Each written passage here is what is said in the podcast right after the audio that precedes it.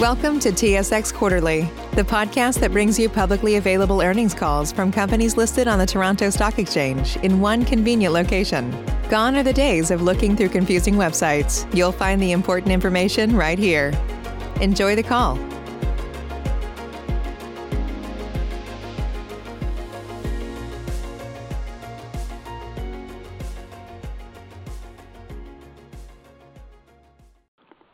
Morning, ladies and gentlemen. Welcome to the TELUS 2020 Q3 earnings conference call.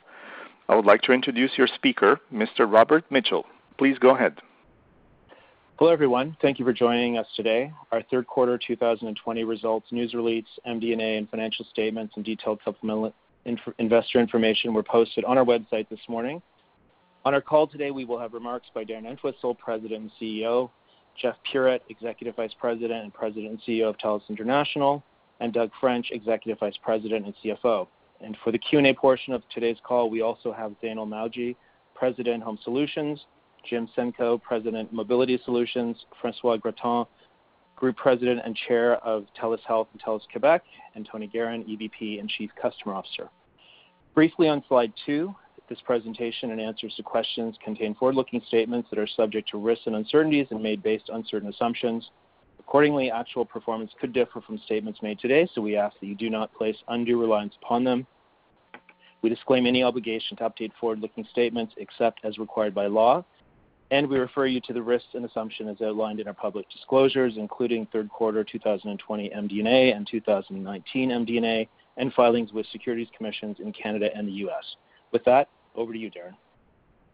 Thanks, Rodrigo, and hello, everyone. For the third quarter, TELUS once again achieved strong operational and financial results characterized by excellent execution, resulting in industry-leading and record-high customer growth of 277,000 net additions. This accomplishment, realized amidst an unprecedented operating environment, reflects the effectiveness of our world-leading performance culture underpinned by our highly engaged team. Indeed, TELUS's recent recognition as the top Canadian organization on Forbes' World's Best Employers ranking is a testament to the skill, passion, and grit of our high-performing global team. Leveraging this differentiation alongside the strength of our digital capabilities and product superiority, we continue to achieve robust customer growth in both wireless and wireline in the quarter. Furthermore, this achievement was supported by strong and enhanced customer loyalty across key product lines, backed by the TELUS team's dedication to delivering premium customer experiences over our world-leading wireless and fiber broadband networks. In Q3, consolidated revenue was up 7.7%, while EBITDA decreased moderately by 0.6%, reflecting pandemic-related impacts. Thanks to our team's resiliency, including a relentless focus on improving our cost structure and realizing important growth opportunities, we mitigated some of the downside pressures. Notably, had it not been for the exogenous net impact of COVID-19, EBITDA would have grown by approximately 5% at the consolidated level for TELUS. Let's take a look now at our wireless business. Third quarter network revenue decreased by 2.9% as our consistent focus on strong and profitable growth continues to be impacted by reduced roaming revenue. As a result, wireless EBITDA was down 1.6%, partially mitigated by an intense focus on cost management. Leveraging the strength of our superior customer experience, our world-leading wireless network, and differentiated digital channels, our team achieved a robust 111,000 mobile phone net additions in the third quarter of 2020. In terms of connected devices, we realized strong net additions of 87,000, up 6% on a year-over-year basis. Overall wireless net additions, inclusive of mobile phones and connected devices, were 198,000 in the quarter, up 3% over last year. Importantly, our team delivered another quarter of best-in-class loyalty results. Notably, blended mobile phone churn was 0.99%, representing a 10 basis point improvement over last year, and it represents the third consecutive quarter of blended wireless churn at sub 1%. Underlying this result, postpaid churn of 0.85% was better by 3 basis points compared to last year. TELUS's broadband network continues to perform exceedingly well through the current environment, characterized by evolving usage patterns. The efficacy of our ongoing technology investments is again reflected in numerous awards from leading independent network authorities. By way of example, U.K.-based Opensignal ranked TELUS as having the fastest network in the world in their September Global Mobile Network Experience Awards. This award builds on our multiple third-party acknowledgments, including U.S.-based PCMag, ranking TELUS as having the fastest mobile network in Canada. U.S.-based Ookla, recognizing our mobile network as the fastest and most expansive on a national basis. And finally, Canada-based Tutela, placing TELUS first in respect of quality, latency, and download throughput across our national wireless network. Each of these accolades have been received now for three or more years in a row. As we continue to roll out our 5G and our fiber networks in the months and years to come, Canadians will continue having access to the world's best speed, the world's best quality, and the world's most expansive coverage. To close on our wireless results, both ABPU and ARPU declined by approximately 5% in the quarter. This reflects industry-wide pressure on roaming associated with pandemic-related restrictions and reduced travel, while at the same time, we continued to thoughtfully migrate our base to our endless data plans and hold the line on our premium brand, ARPU. Importantly, we continue to pursue strategies focused on offerings with attractive economic characteristics, including the strong and steady adoption of our TELUS Peace of Mind data plans and family discount offerings, contributing to more than 60% of all rate plan changes being either step-ups or flat in the quarter, a 10% increase as compared to Q2. TELUS Easy Payment device financing plans, all of which are performing exceedingly well. Additionally, we continue to seek out and secure new avenues of wireless revenue growth in high-margin areas with respect to Internet of Things across numerous important verticals for our company. We remain enthusiastic about prospects in this space and the opportunities that the increased commercialization of 5G will unlock in terms of new growth curves that initiate expansive revenue and EBITDA growth, and as well, cash flow accretion, allowing us to further monetize our critical network investments. These growth opportunities include catalyzing dramatic innovations in health, educational, environmental, and socioeconomic outcomes, and as well enabling our entrepreneurial spirit in Canada and improving our productivity and innovation, including facilitating major advancements in ag tech, smart cities, and home automation, to name but a few. Turning now to our wireline results. TELUS once again delivered a very strong quarter. Third quarter wireline revenues increased by 18% and EBITDA increased by 1.6%, reflecting the increased contributions from TELUS's internet growth and our smart security technology, as well as TELUS International delivering once again. TELUS's wireline financials were driven by data revenue growth of 23% through a combination of higher revenues from our diverse portfolio of services and solutions. This includes robust growth in internet and third-wave data services, as well as a resilient performance in TV. It also includes strong growth in home and business smart security technology, amplified by the inclusion of ADT Canada. Our growth includes increased revenues from the hyper-scaling of our virtual healthcare solutions and as well, the resilient performance at TELUS International, inclusive of our successful CCC acquisition that we consummated last year. As we indicated at that time, we continue to move forward with the plans for the TI IPO, which we are now targeting for the first quarter of 2021.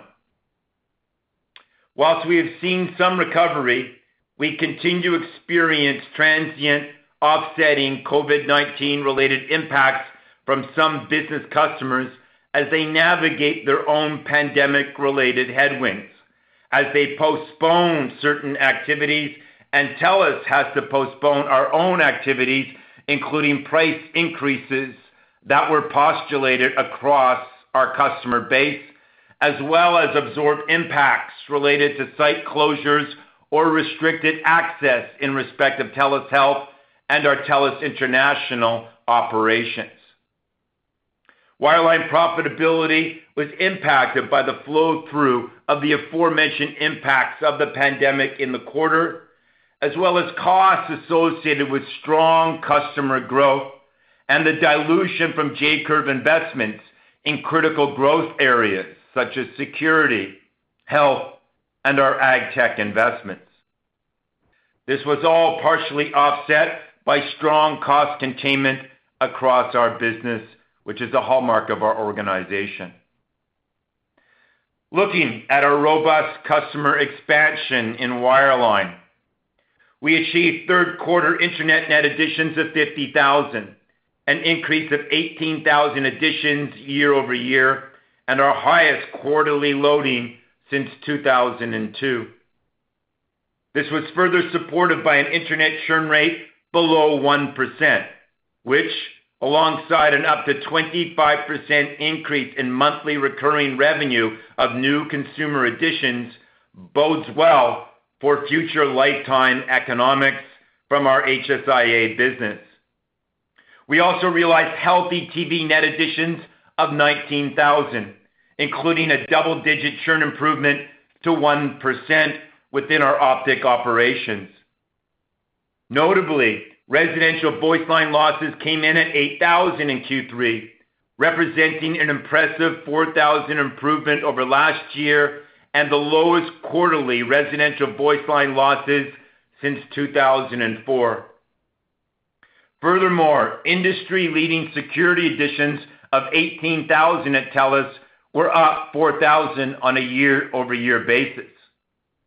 These results underscore the unique and attractive bundled offers available to customers across our superior product portfolio and our team's focus on leveraging the competitive differentiation inherent in our PureFibre network. As a result, total wireline RGU net additions of 79,000 were up 26,000 year-over-year, which is a notable achievement for this organization on any occasion, let alone within the throes of the contagion. During the quarter, our team expanded our PureFibre fiber coverage to approximately 78% of our high-speed broadband footprint, a positive progression for 5G as well, given the significant synergies that exist between the two technologies, the synergies between fiber and 5G, which is indeed extremely potent. Like our wireless network, our fiber network continues to receive important recognition, and boy, have we come a long way in respect of our PureFibre footprint and all that it enables. Notably, U.S.-based PCMag recently ranked TELUS as the fastest internet service provider in Canada. This reinforces PCMag's previous recognition of TELUS as best for gaming in 2020 amongst our country's major providers, and this is only going to become amplified with the progression on the 5G front, enabled by the underlying fiber network when we think about low latency applications, including mobile gaming. On the back of strong a very strong third quarter performance operationally and financially, earlier today, we announced the resumption of our multi-year dividend growth program, which is now in its 10th year. And again, we are targeting annual growth between 7 and 10% through 2022.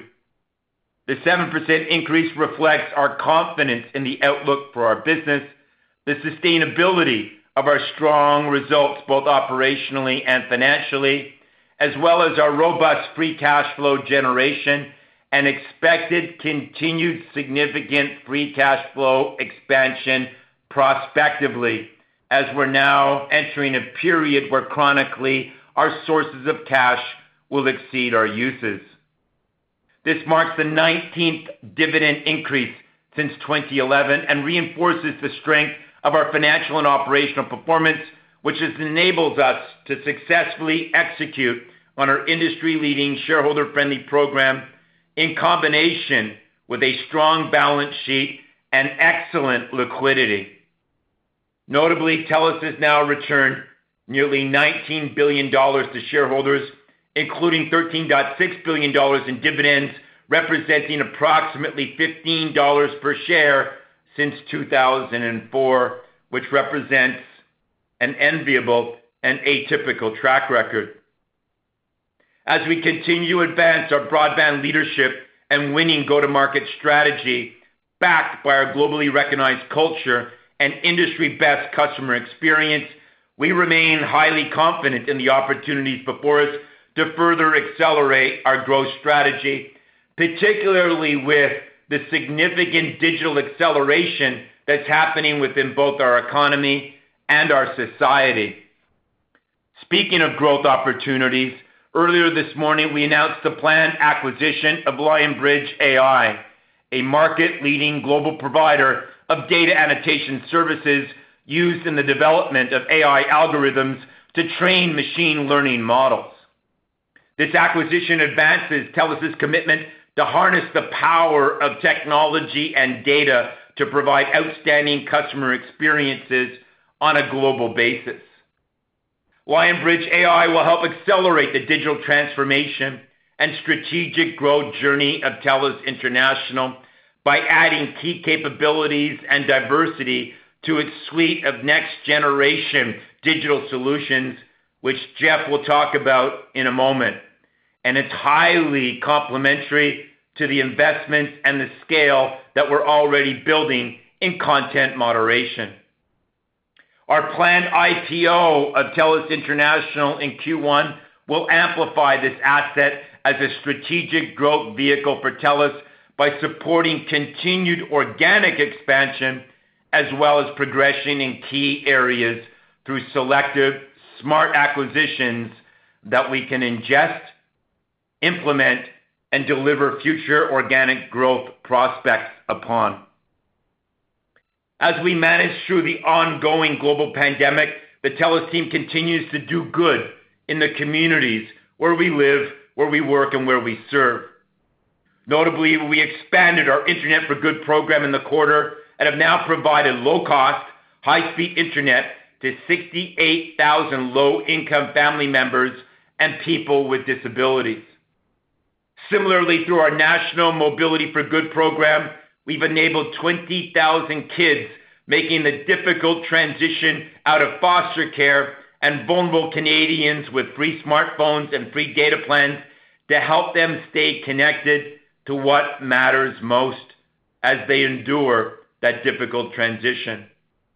Our team's commitment to improving outcomes for our fellow citizens, in concert with our leading operational execution and superior asset mix and culture, continues to define TELUS's leadership in social capitalism, not just in Canada, but on a global basis. This was further reinforced by The Wall Street Journal, which ranked TELUS 29th in their 100 Most Sustainably Managed Companies in the World report and 15th globally in respect of the subcategory of social capitalism.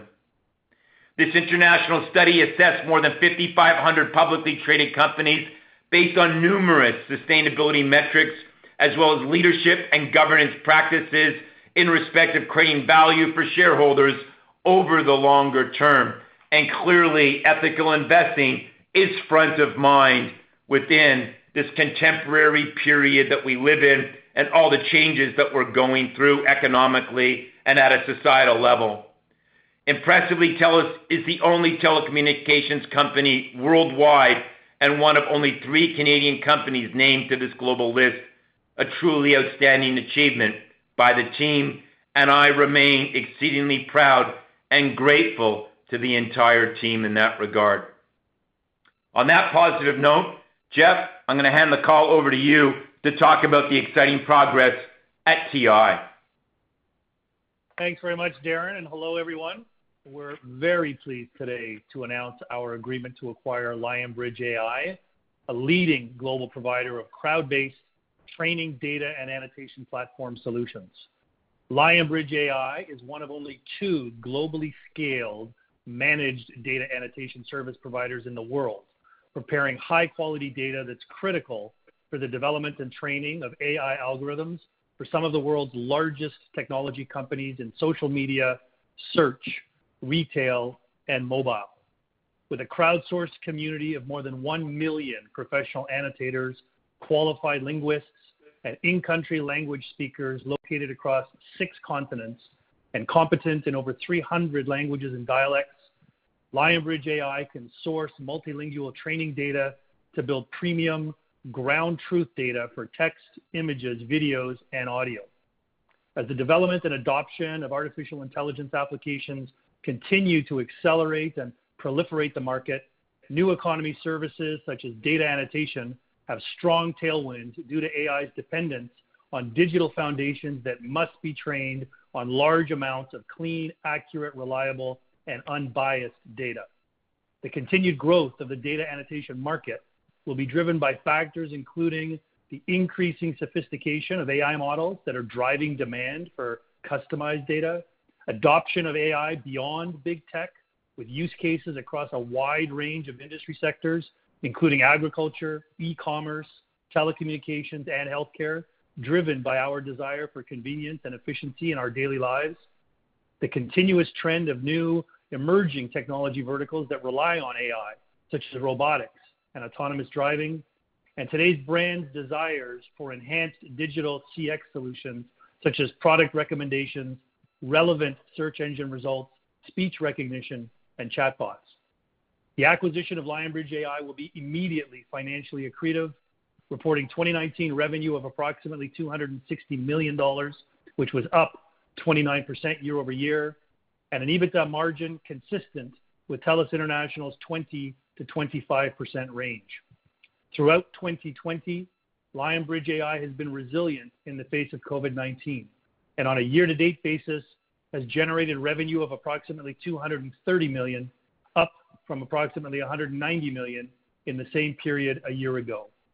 CapEx intensity for Lionbridge AI is in the low single digits, driving strong, simple free cash flow conversion. With an anticipated closing date of December 31st, 2020, I'm excited at the prospect of welcoming the entire Lionbridge AI team to our TELUS International family in the new year. Our combined expertise and capabilities will accelerate our expansion into new AI markets and deepen our existing relationships with the valued brands we partner with around the world. Turning quickly now to our Q3 performance. Despite persistent challenges stemming from the global pandemic, TI continued to be resilient, delivering strong financial and operational results, thanks to our highly engaged global team that remains focused on putting our customers first. On a year-to-date basis, TI's revenues well surpassed 1.5 billion dollars, including double-digit organic growth. We were also able to maintain strong EBITDA margins at the high end of our targeted range, while delivering strong, simple cash flow underpinned by TI's mid-single-digit CapEx intensity profile. These results are mainly attributable to growth in our business volumes, resulting from both expanded services to our diverse base of existing clients, as well as new client growth.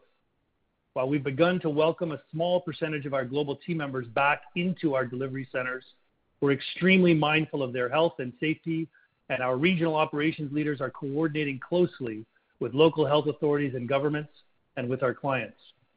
Our success in enabling over 90% of our frontline team members to work from home and our ability to bring our culture to life in a virtual environment positions us to continue delivering exceptional service to our global clients on a sustainable basis as we navigate through this prolonged pandemic.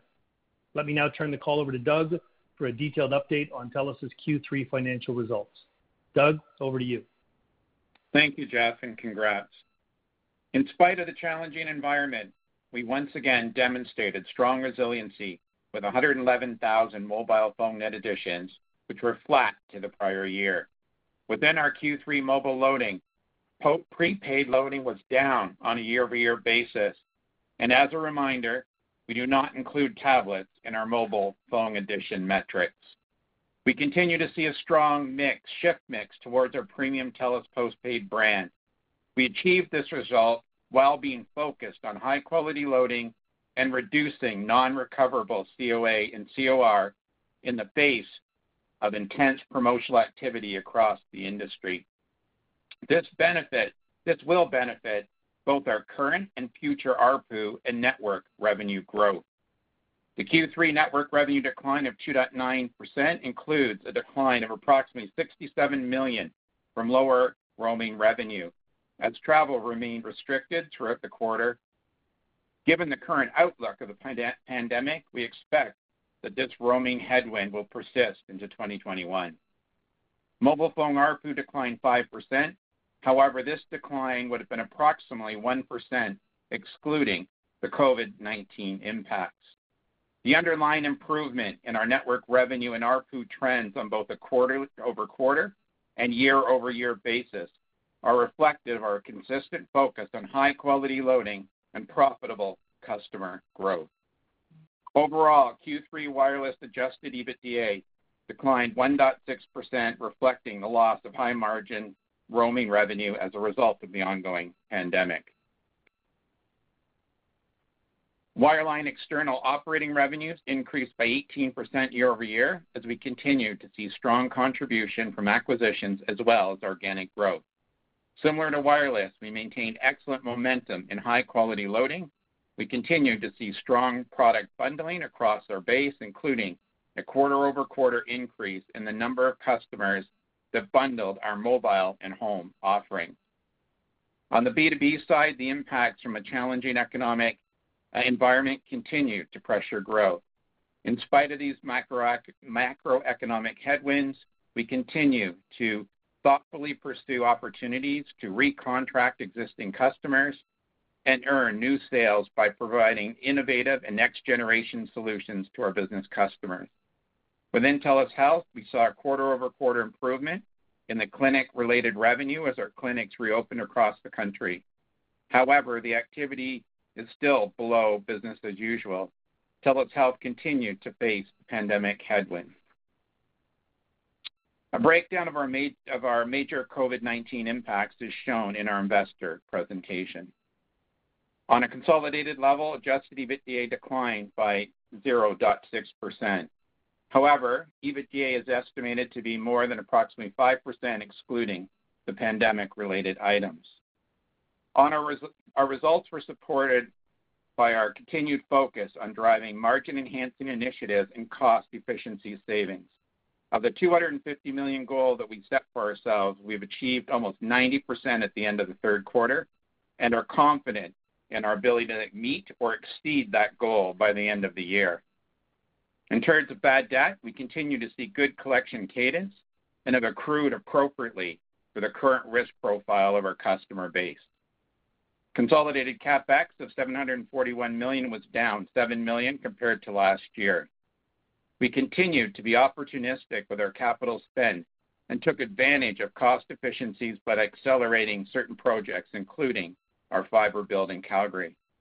In addition, we had higher success-based capital in conjunction with our leading wireline RGU growth.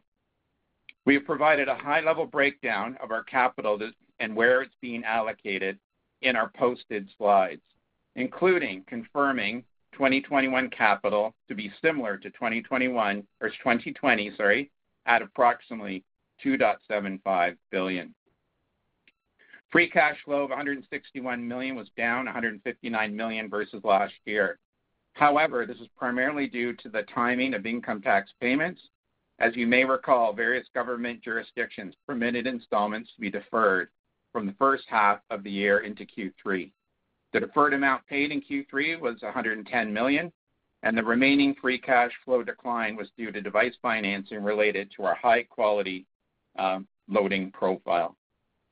On a year-over-year basis, free cash flow of 1.2 billion is up more than 50% over the prior year. With this strong momentum, we continue to execute towards achieving the lower end of our free cash flow target set in February of this year. Additionally, as we build on strong and resilient year-to-date results, we continue to strive towards flat EBITDA growth for the full year.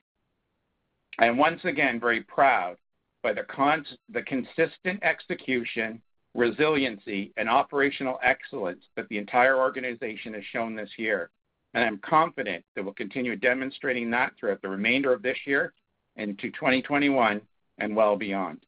Robert, back to you for Q&A. Thanks, Doug. Uh, Mike, can we proceed with the questions now, please? Of course. And uh, I would just like to remind everyone, if you wish to ask a question, please press zero one to queue up. And The first question comes from Simon Flannery from Morgan Stanley. Please go ahead. Great. Thank you very much. Uh, good afternoon, good morning. Uh, on the 5G, thank you for the disclosure on the um, rollout there. Perhaps you could just give us some more color about where we go from here and what are the sort of uh, use cases that you're seeing um, as most promising in the near term. And then any comments around the competitive environment, uh, particularly with the new iPhone out there. How do you think this year compares to uh, prior years given COVID and everything else? Thanks. Thanks, Simon. Why don't I kick it off, Uh, Jim, then maybe I'll ask you to top up uh, at the applications uh, layer, um, and also talk about the um, iPhone 12 launch in the competitive environment. So as it relates to 5G, Simon, as I've told you before, this is a journey, not a sprint.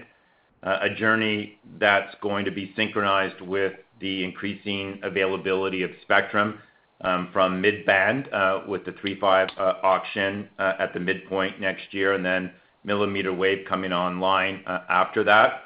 It's a commercialization that I would see running into 2023, 2024, as greater swaths of frequency, i.e. bandwidth, become available, which will amplify some of the exciting applications that we would like to deliver on the 5G front, particularly as it relates to certain verticals that we are very well poised to address.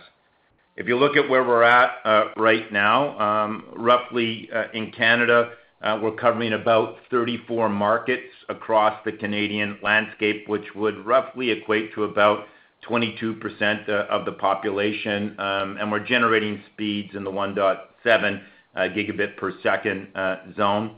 Um, over the remaining months of the year, Uh, we wanna exit 2020 uh, with a build program that would see us in circa 50 communities uh, across Canada, bumping up against 30% of the population and amplifying the speed a little bit from a tweaking point of view, closer to 2 gigabits per second at that particular time. Um, We've got uh, about 150,000 users uh, right now um, on 5G, um, which is gonna get uh, amplified given what's going on within our OEM ecosystem and what you saw with the um, iPhone 12. We've got about 10 device models right now within the totality of our vendor ecosystem that are 5G enabled. Uh and importantly, 5G is entirely tethered to our peace of mind Uh, endless uh, data plans because we wanna make sure uh, that as we launch this new technology, um, we set ourselves up for economic accretion in that regard.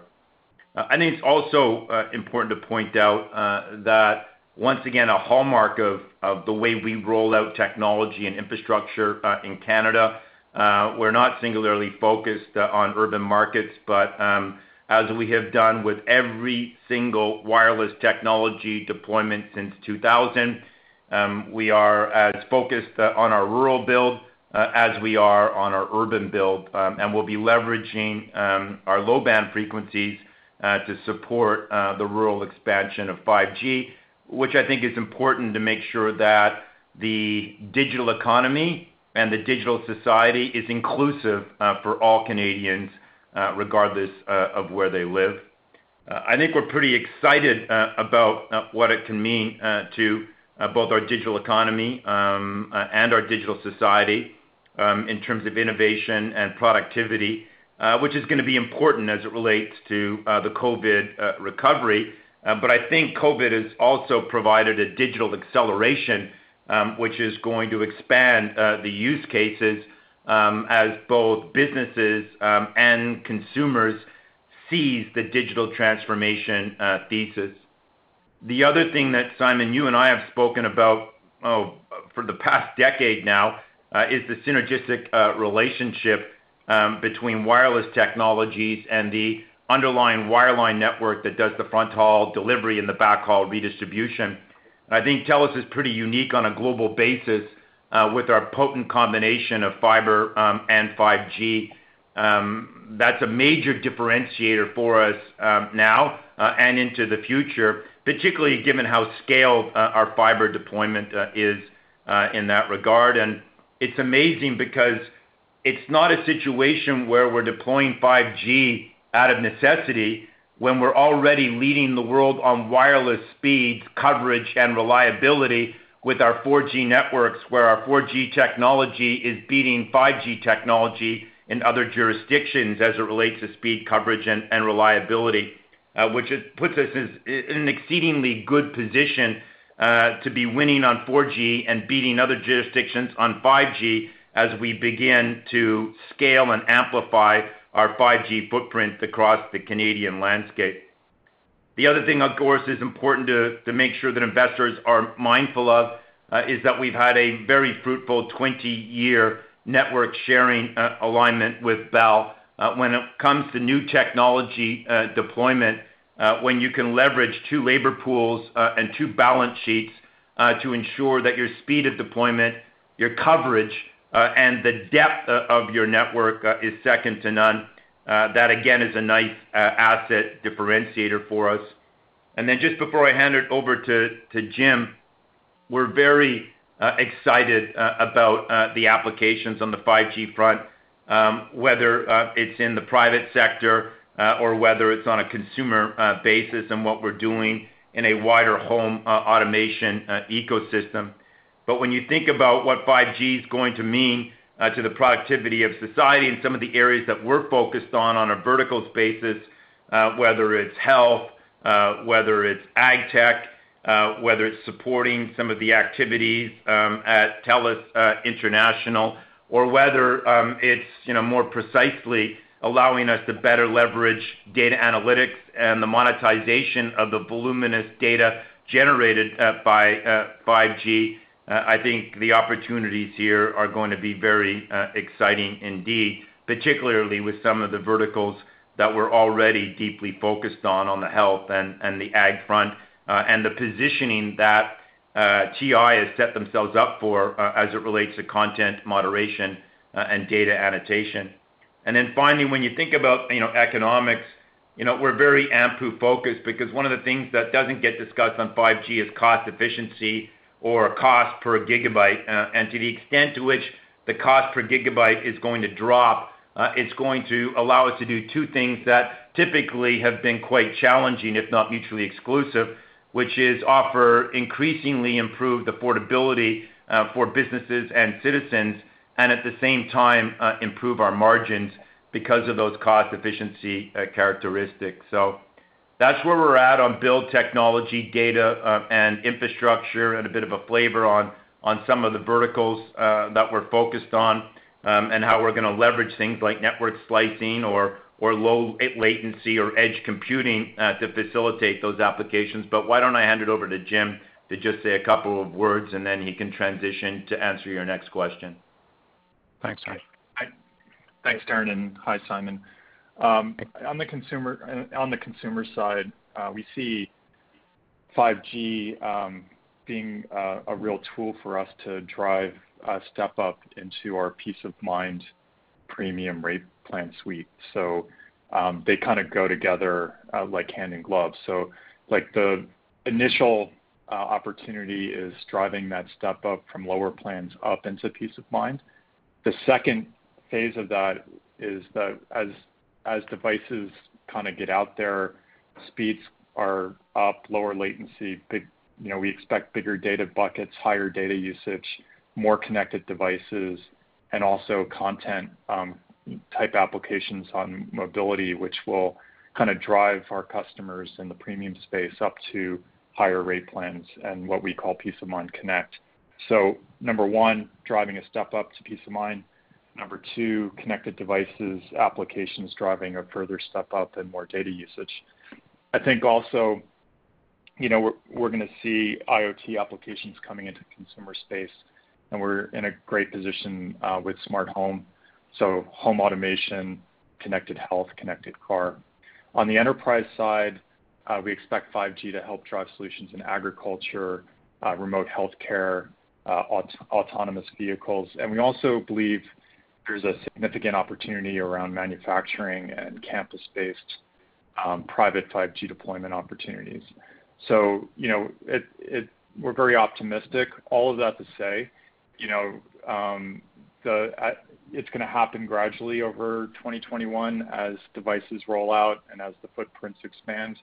I think also the cost of premium devices right now, given COVID, may influence take rates Uh, in the short term, but we're bullish in the longer term. And With regard to your question on the iPhone 12, uh, you know, we saw a um, uh, very strong demand during our pre-registration and pre-order. Um, it was up almost double year-over-year. Um, coming into market, there are inventory constraints right now, which is kind of holding back demand. Um, but we're seeing a very good uh, take-up to that device. Great. And the promotional activity, the competitive environment? Yeah. On the competitive side, um, well, in Q3, we saw, um, you know, a pretty significant increase in promotional activity. The delayed iPhone launch drove back-to-school promotions through September, which is quite unusual in Q3. You know, and in the West, we saw the most aggressive promotions were in the flanker space and sparked by Shaw Mobile. One of our non-Shaw competitors really led on bonus data, subsidy, and gift cards right down to rate plans at $45. Um, You know, we were disappointed in the level of promotional subsidy in Q3. We believe there are ways, other ways to drive device affordability and recover that residual value of the device through things like trade-in programs and certified pre-owned. Um, and we think going forward, having Mobile Klinik puts us in a great position uh, to do those kind of things. And you know, our goal uh, is focused on high-value loading and continuing to drive the shift to Peace of Mind. We'd much rather add value at $75 than at uh, $45. And and right now, as we enter Q4, October has been pretty disciplined. It's looking more like a typical September month with the iPhone launch. Uh, but we do expect promotional activity to pick up uh, with Black Friday. Okay. Great color. Thank you. Mike, next question, please. All right. Um, next question comes from uh, Tim Casey. Please go ahead.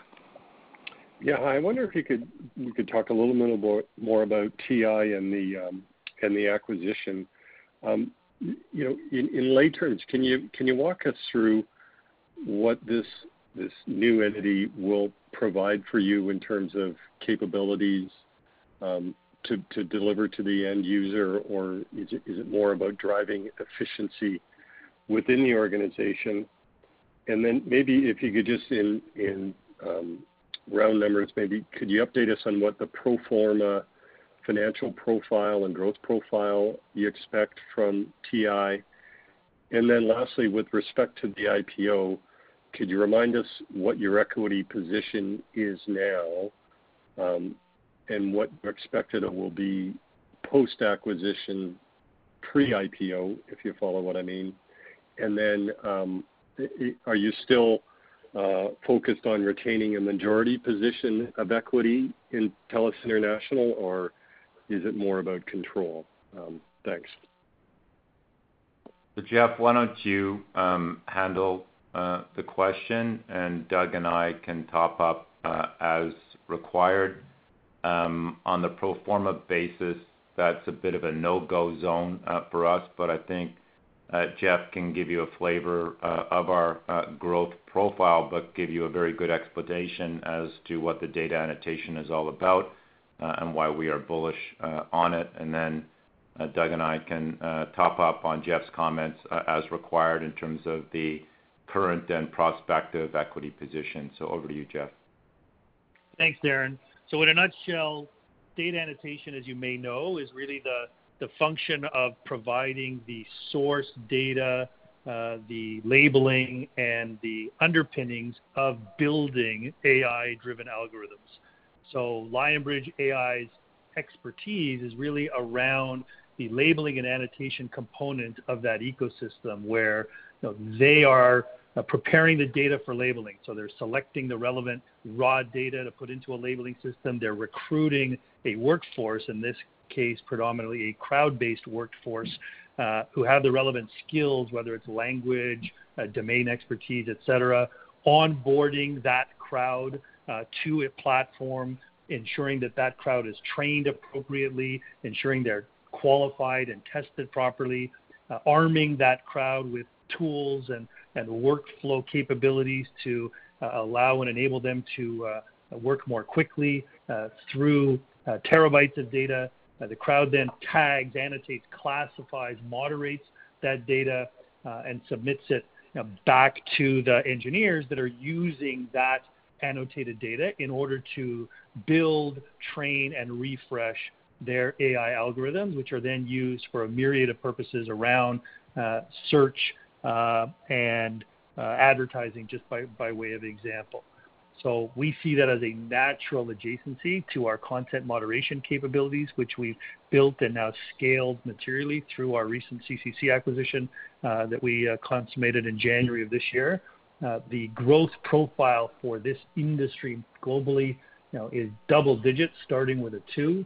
Uh, although the hyperscalers represent the lion's share of the uh, community that are leveraging this capability today, you know, we see a near and a longer-term opportunity as AI proliferates across, you know, really every facet of industry and commerce, as I referenced in my comments earlier.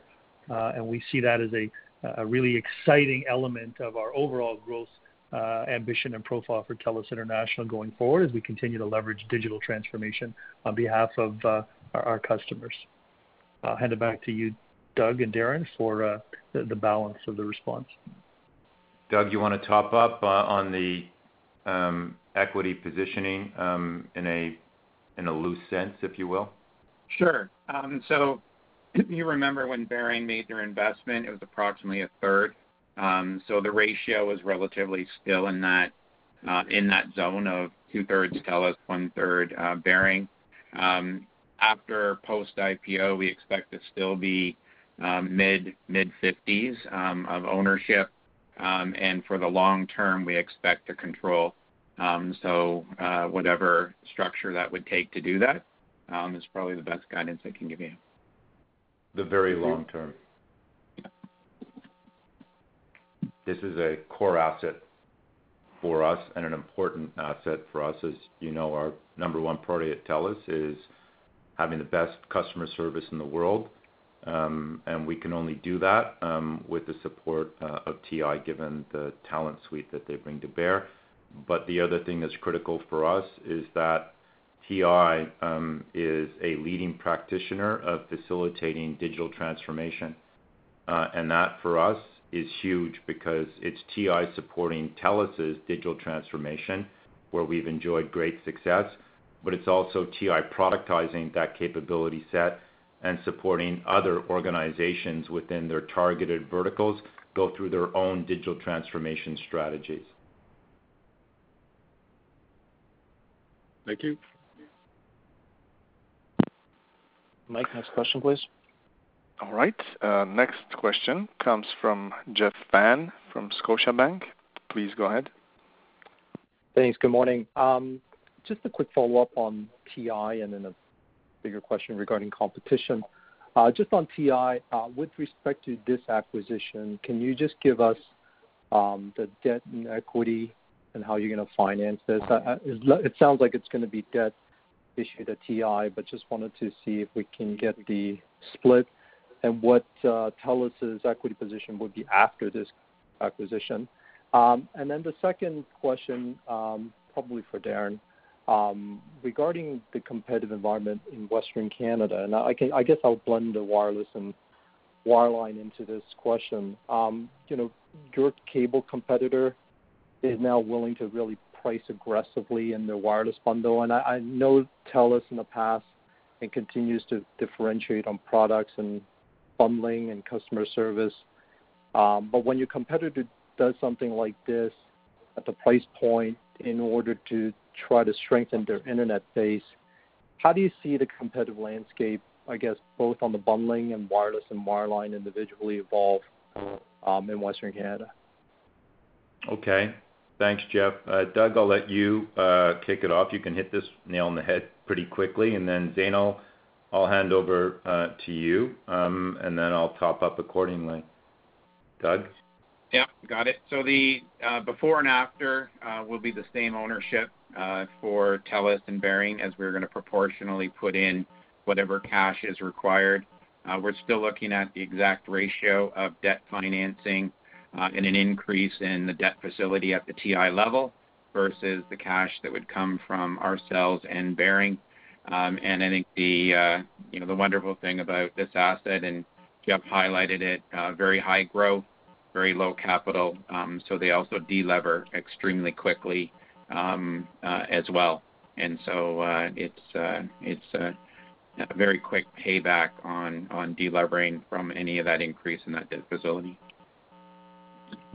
Maybe one of the things that we can do as an additional piece of data insight is to show the TI uh, leverage concurrent with the CCC acquisition, um, and where it is um, X months hence uh, past the CCC acquisition to actually give a metric on the speed of uh, deleveraging by looking at the two data points, what it was when we consummated the deal, what it is uh, today. I think that would be very indicative and good data analytics for the street to be aware of. We'll take that away to do that. Zainul, over to you. Thanks, Doug. Thank you, Darren. Hi, Jeff. I think we definitely have seen um, quite a bit of competitive activity in our ILEC uh, territory in the West. At the end of the day, we're really pleased with our loading performance. As Darren highlighted, we've seen some of our best internet loading since 2002. And It's really important to highlight that that's driven on the back of achieving 1% churn, which highlights our customers' first priority. So the beauty of that strong churn performance is that it puts less pressure on, on the gross loading overall. Uh, but in addition to that, we've also seen an MRC improvement quarter-over-quarter since last year by 25% on those new internet loads. And so we continue to see customers um, demonstrate that they are selecting us based on the value that they see in PureFibre as they continue to work from home, learn from home, and socialize from home. We're also seeing up-tiering speeding speeds and bundling improvements. I think fundamentally, even though we are faced with um, competitors that are commoditizing our core services, we're continuing to diversify our bundle and add more value. And you've seen that quarter-over-quarter. Uh, We are investing heavily, and our network superiority, our services, and our amazing customer experience is just unmatched in the environment. So when you look at the difference between a fully bundled customer and a and a standalone high-speed customer as an example, you can see up to a 5-time improvement in lifetime value on that customer. And then if you look at how we're continuing to diversify our bundle in terms of, you know, quarter-over-quarter adding new quality attributes and capabilities, Last quarter, we talked about our inclusion uh, and very unique partnership with Amazon Prime in our Optik bundle. Uh, just recently, we launched a multidimensional partnership with Calm, as well as NortonLifeLock, providing peace of mind capabilities from mental health to online safety and cyber insurance. We continue to expand capabilities in Babylon by TELUS Health from a virtual health perspective for our consumers. So so we are very confident in the diversification of our product portfolio and our ability to drive increased household ARPU, stronger churn performance, better cost efficiency on a per product basis, and higher value for our customers in the face of that competition. I think, Jeff, Zainul's hit the nail uh, on the head. But you know, I would just ask you, just go back and look at the hard facts as it relates to sustainable performance from TELUS related to our operational and financial track record on the wireline front. It's unsurpassed on a global basis in terms of what we have delivered from a loading point of view and from a financials point of view within our wireline operations. And then I would just ask you to do the tail to tape in terms of our structural advantages. Um, we have scale uh, on fiber, um, and we will have greater scale uh, on on 5G. Those are not easy things for a competitor's balance sheet to replicate, and I think it's important that that's understood. We have vastly greater scale uh, on our channel front and diversity of channels to market in that regard. So it's not just scale, but it's also diversity. Um, we are phenomenally uh, progressed uh, on the digital front um, and still growing on that side of things, whether it's marketing, whether it's the selling, whether it's fulfilling, whether it's caring, whether it's billing and collecting. Uh, we are a digital continuum um, at TELUS, uh, buttressed by uh, the TI operation. You know where our customer service has gone um, in terms of best in class, and when you combine that with best in class network, you know, those are pretty meaningful structural advantages. And then on the product front, um, you know, I guess you would say we're subjective, but we do believe our products are superior. But if we sweep that to one side and switch from the subjective to the objective, we just have services that are unique to TELUS, whether it's our security offering, uh, whether it's our health offering, uh, or whether it's our home automation uh, offering. And then I think there's some intangibles that will play well, um, whether it's our brand strength, um, whether it's our social capitalism thesis that brings us closer to communities and customers along the way, whether it's our culture um, and our talent pool, Uh, or just overall, uh, our, you know, our financial strength. Um, you know, if you look at the tail to tape, um, you know, only 60% of our business um, overlaps with Shaw. We've got, you know, a national footprint and a diversity of revenue and profit sources, again, that are atypical to to our organization. So, you know, when I make the comment that, you know, the sources of cash are going to chronically exceed the uses prospectively, you know, I don't make that comment lightly. Uh, and when we have been in that type of period historically uh, at TELUS, uh, I think investors have done very well. Great. Thanks for the answers. That's the competitive advantage. Thank you all. Thanks, Jeff. Mike, over to the next question, please. Of course. Uh, next question comes from Vince Valentini from uh, TD Securities. Please go ahead. Yeah, thanks very much. Um, thank you for this extra CapEx disclosure. Uh, as you can appreciate, that's gonna lead us to ask different types of questions now that you're giving us this info. Um, why is the projected percentage for broadband network build so similar in 2021 or even a touch higher than 2020? Aren't you gonna be past 80% on fiber to the home by the end of this year and reaching the finish line? So if you can flesh that out for us a bit, it'd be helpful. Maybe it's all wireless broadband instead of fixed, and I'm just reading it wrong. Uh, second little thing, I'm not sure I know what AFS Technologies is, and I don't recall uh, talking about it when it was acquired, but it looks like you spent 315 million on it. So if you could spend a second just letting us know what that company is that you bought. And then one last clarification is the 68,000 Internet for Good customers, which I commend you on uh, for doing for society. But can you clarify, is that in your internet sub count, and does it form part of the 50,000 adds this quarter? Thank you. Okay. Um, let me, François, I'll hand over to you um, in a second. Uh, Vince, as it relates to broadband, uh, that's wireline and wireless Um, in combination. So you've got the mathematical outcome of fiber build uh, continuity complemented by the scaling uh, of our uh, 5G deployment, particularly as we start to complement our existing frequencies with the operationalizing of the 3.5 gig spectrum that we would hope to pick up in the spectrum auction in 2021. That's the math uh, uh, on that particular point. Uh, François, why don't I hand it um, over to you, um, and then we can come back on the Internet for Good front, um, or not come back to it. I could just deal it up right now. Yes, it is included. That is a total number. It is an immaterial component to our 50,000 net adds. That's the cumulative progression uh, of what we have done uh, on that front. Yes, we uh, include it. It is immaterial as it relates to the number that we posted in the quarter.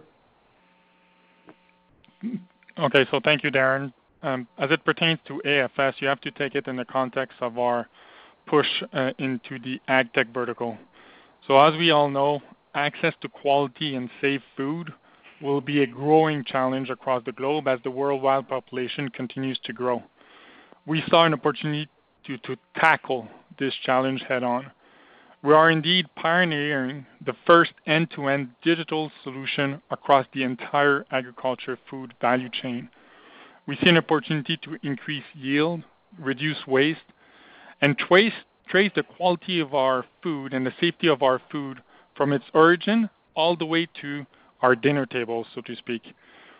With AFS, we've actually acquired the leading global food supply chain and promotion management technology software company. AFS gives us a foothold in the global value chain closest to the consumer and complementing the acquisitions we've already made in the agriculture sector. We've indeed acquired a collection of trusted, experienced agriculture assets across North America, U.K., Europe, and Australia. Our approach in ag is very familiar to us.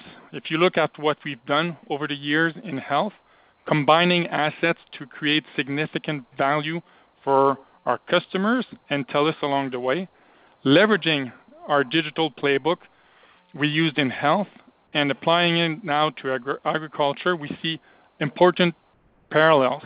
You know, precision health with precision agronomy, our data processing and analytics capabilities. But we also see linkages between what we do in health and what we're doing now in agriculture, because when you think about creating better food outcomes, that eventually leads to better health outcomes. So it's also an excellent manifestation, if you think about it, of our social capitalism mission in action. We're going to be holding an event on November 12th to announce the launch of our TELUS Agriculture push. And during that event, we're going to be able to share a lot more details. So we'll we'll welcome you to to that event. Thank you very much. Darren? That's great. Uh, Vince, by the way, um, if you want to look at how our internet business is performing in terms of economics, have a look at the lifetime revenue, given uh, where Zainul and the team have uh, driven churn below 1%. Uh, and look at what's happening on the monthly recurring revenues on the internet base in terms of the growth um, and the financials that we're deriving from our new net additions in terms of being accretive overall. I think that would be um, an important complement to the answer that I already provided to you, and I alluded to it this morning in my earlier remarks. Thanks, Vince. Uh, Mike, we have time for one more question, please. Of course. Um, so last question comes from um, David Barden from Bank of America. Please go ahead. Oh, hi. Thanks for taking the question. It's uh, Matthew uh, sitting in for David. I just wanted to ask about the wireline EBITDA growth.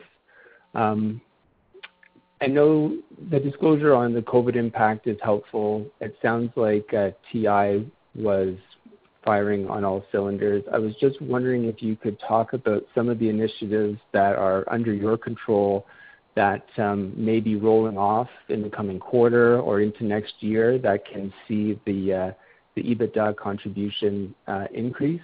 I'm thinking obviously of ADT for one, but I'd be interested to hear how maybe some investments in health are also um, maybe keeping that EBITDA growth number uh, somewhat lower this quarter and maybe into next. Uh, any color would be helpful. Thanks. Zainul and Doug, why don't you take uh, that one? Zainul, why don't you kick it off, and Doug, you can clean it up, and I'll add anything that gets left out. Sounds good. Thanks, Darren. So, as you've highlighted, we certainly have very strong foundational elements in our EBITDA performance in the future related to the MRCs that we're seeing and the added contribution of household ARPU um, to the bundles that we have uh, in our base. What you can see from our disclosure at this period is that we have several one-time impacts due primarily to investments in post-acquisition integration efforts. As you can see, we've done a number of acquisitions on the wireline side across the verticals that we've invested in. Um, and in addition to that, we've been conservative in bad debt and provisions and have also invested heavily in supporting uh, Canadians and customers through the challenging times of COVID. So those one-time impacts have also materialized this quarter in terms of some of our expansion of the programs that um, that Darren highlighted, waiving and delaying planned pricing activity, and of course, uh, standing up numerous community and employee support initiatives. At the end of the day, we we absolutely have been investing in profitable growth, and we see that, uh, based on our product intensity thesis and its success continue to materialize in the market, we're very confident in the prospective financial growth. But Doug, I'll hand it to you for any top-ups. Yeah. I think the other two items or three items, I guess, are which are in um, the wireline margin number would be the business pressure. Um so we still are seeing when you bring in the pressure under small and medium business, um, that is under a little bit more of the, call it delayed COVID reaction, where as government funding starts coming to an end, um, they're under more pressure to bring scale back to their business. And when you think of, you know, Ontario and Quebec that are starting to hit a phase two, um, that puts more obviously uh, price sensitivity and, um, you know, that group of customer base is gonna need more help that we've extended uh, throughout the initial COVID period. Uh, the healthcare side that, you know, François was talking to, the clinics and well-being services are still not firing at 100%. So that is also a cost structure in which you're not getting the full revenue line on, which is, you know, holding the margins down a little bit as well. And then a couple of the acquisitions and, you know, the um, uh, that we've done and, you know, AgTech's a good example to that, where there's a little bit of a J-curve startup, um, but leading to significant long-term value, which would be, you know, the third of the incremental items to what Zainul was referring to within wireline margins. I think the other thing in terms of looking forward, um, you know, when you're delivering 50,000 uh, internet adds and, you know, it's um, a pretty good result relative to the last uh, 18 years.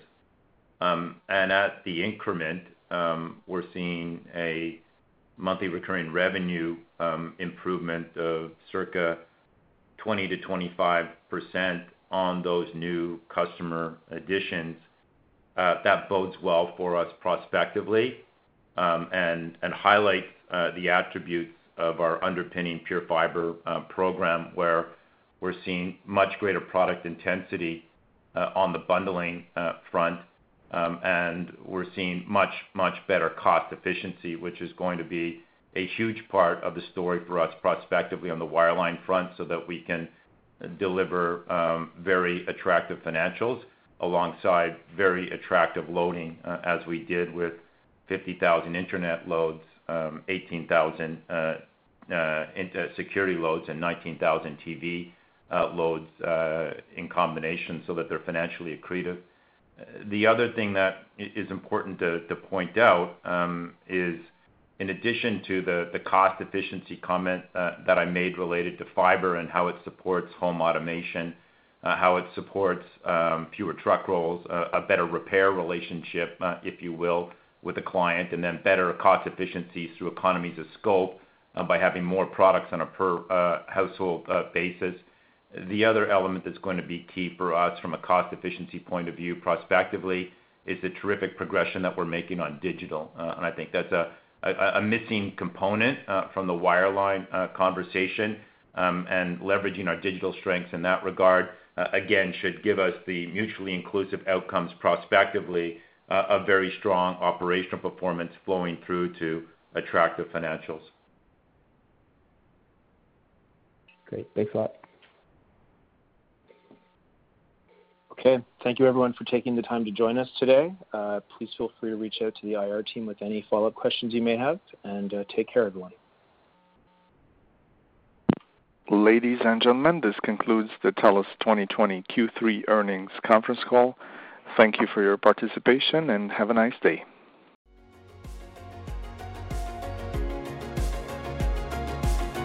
Thank you for listening to TSX Quarterly. If you enjoyed the cast, remember to leave a good rating. And remember, for any additional inquiries, please consult the company's investor relations section on their website. See you next time.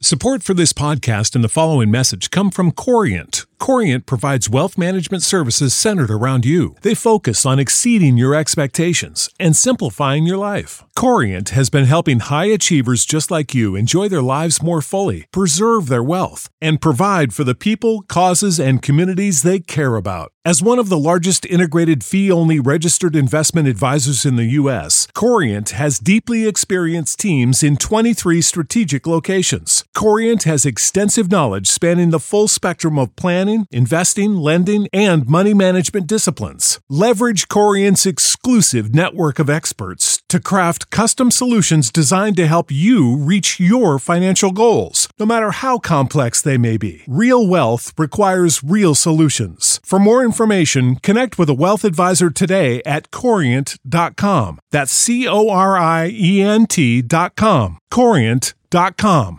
Support for this podcast and the following message come from Corient. Corient provides wealth management services centered around you. They focus on exceeding your expectations and simplifying your life. Corient has been helping high achievers just like you enjoy their lives more fully, preserve their wealth, and provide for the people, causes, and communities they care about. As one of the largest integrated fee-only registered investment advisors in the U.S., Corient has deeply experienced teams in 23 strategic locations. Corient has extensive knowledge spanning the full spectrum of planning, investing, lending, and money management disciplines. Leverage Corient's exclusive network of experts to craft custom solutions designed to help you reach your financial goals, no matter how complex they may be. Real wealth requires real solutions. For more information, connect with a wealth advisor today at corient.com. That's C O R I E N T.com. Corient.com.